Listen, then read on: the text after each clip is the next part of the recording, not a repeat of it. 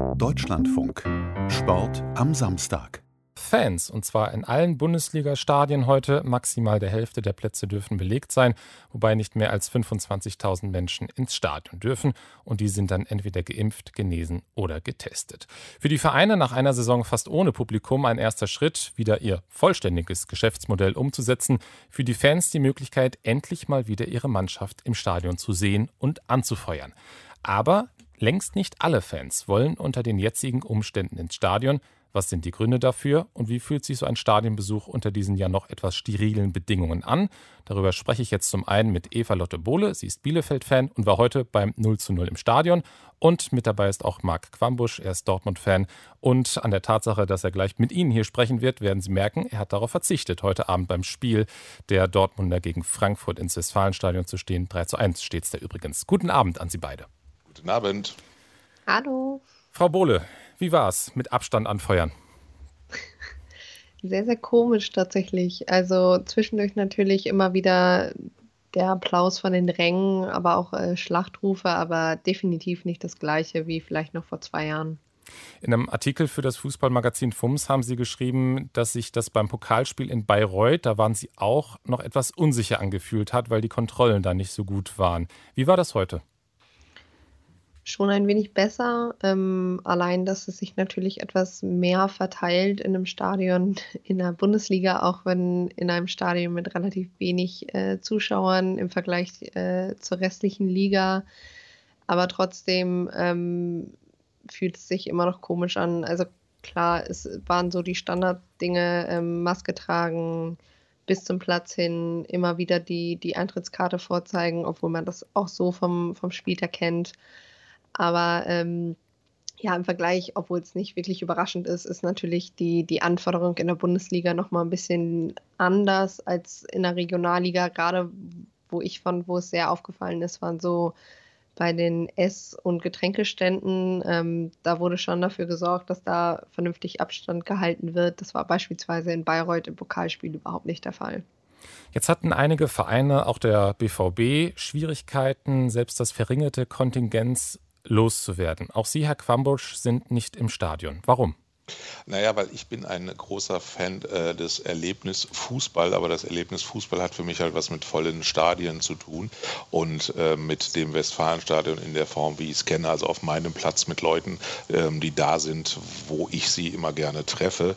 Und dadurch, dass das jetzt nicht möglich ist und ich halt auch ähm, ja, 750 Kilometer Fahrt oft für beide Strecken habe, äh, sehe ich da eigentlich keinen Vorteil für mich hinzufahren, weil Fußball an sich mich seit Jahren eigentlich immer mehr befremdet gemeldet.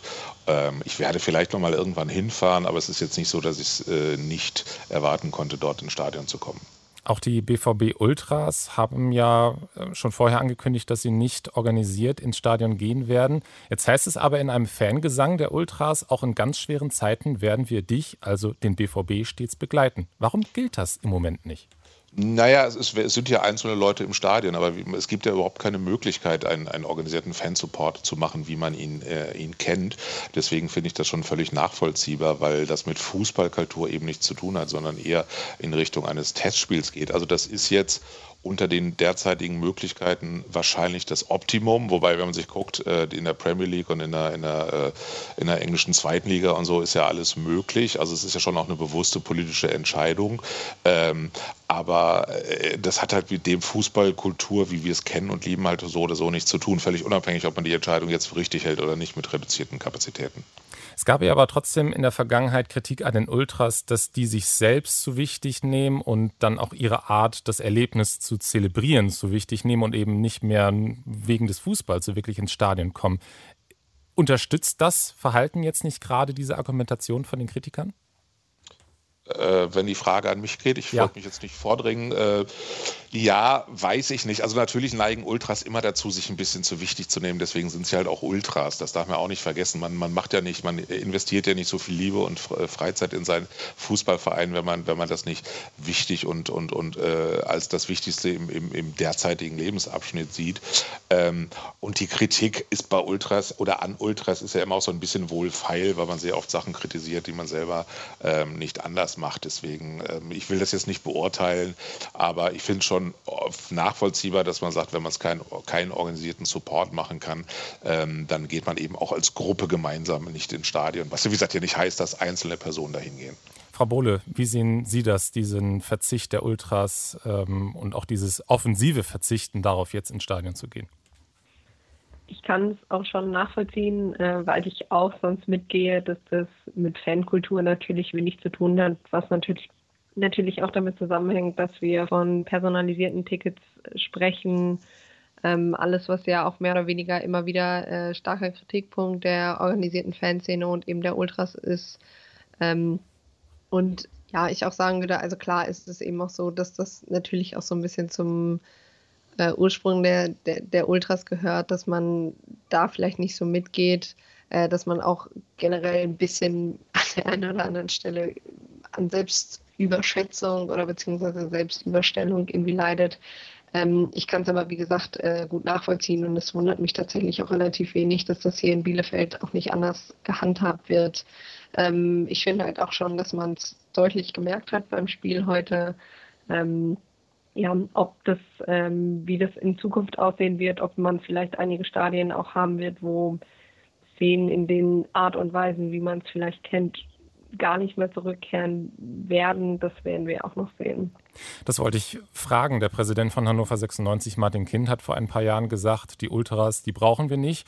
Wenn jetzt die Spiele vielleicht etwas ruhiger, aber dafür ja trotzdem auf eine gewisse Art stimmungsvoll ablaufen und das ja im Fernsehen auch wieder ähm, ganz gesittet aussieht, befürchten Sie da, Frau Bohle, dann eventuell auch einen Bedeutungsverlust der Ultras?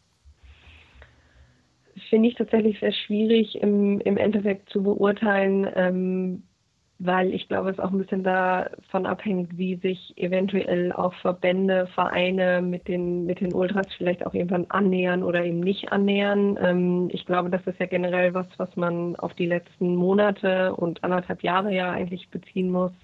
Äh, die bekannte Demut des Fußballs, die ja im Endeffekt dann doch nicht so eingetreten ist. Ähm, zur jetzigen Situation finde ich sehr, sehr schwierig, das zu beurteilen und ähm, ich glaube, da muss man tatsächlich abwarten. Herr Quambusch, was glauben Sie?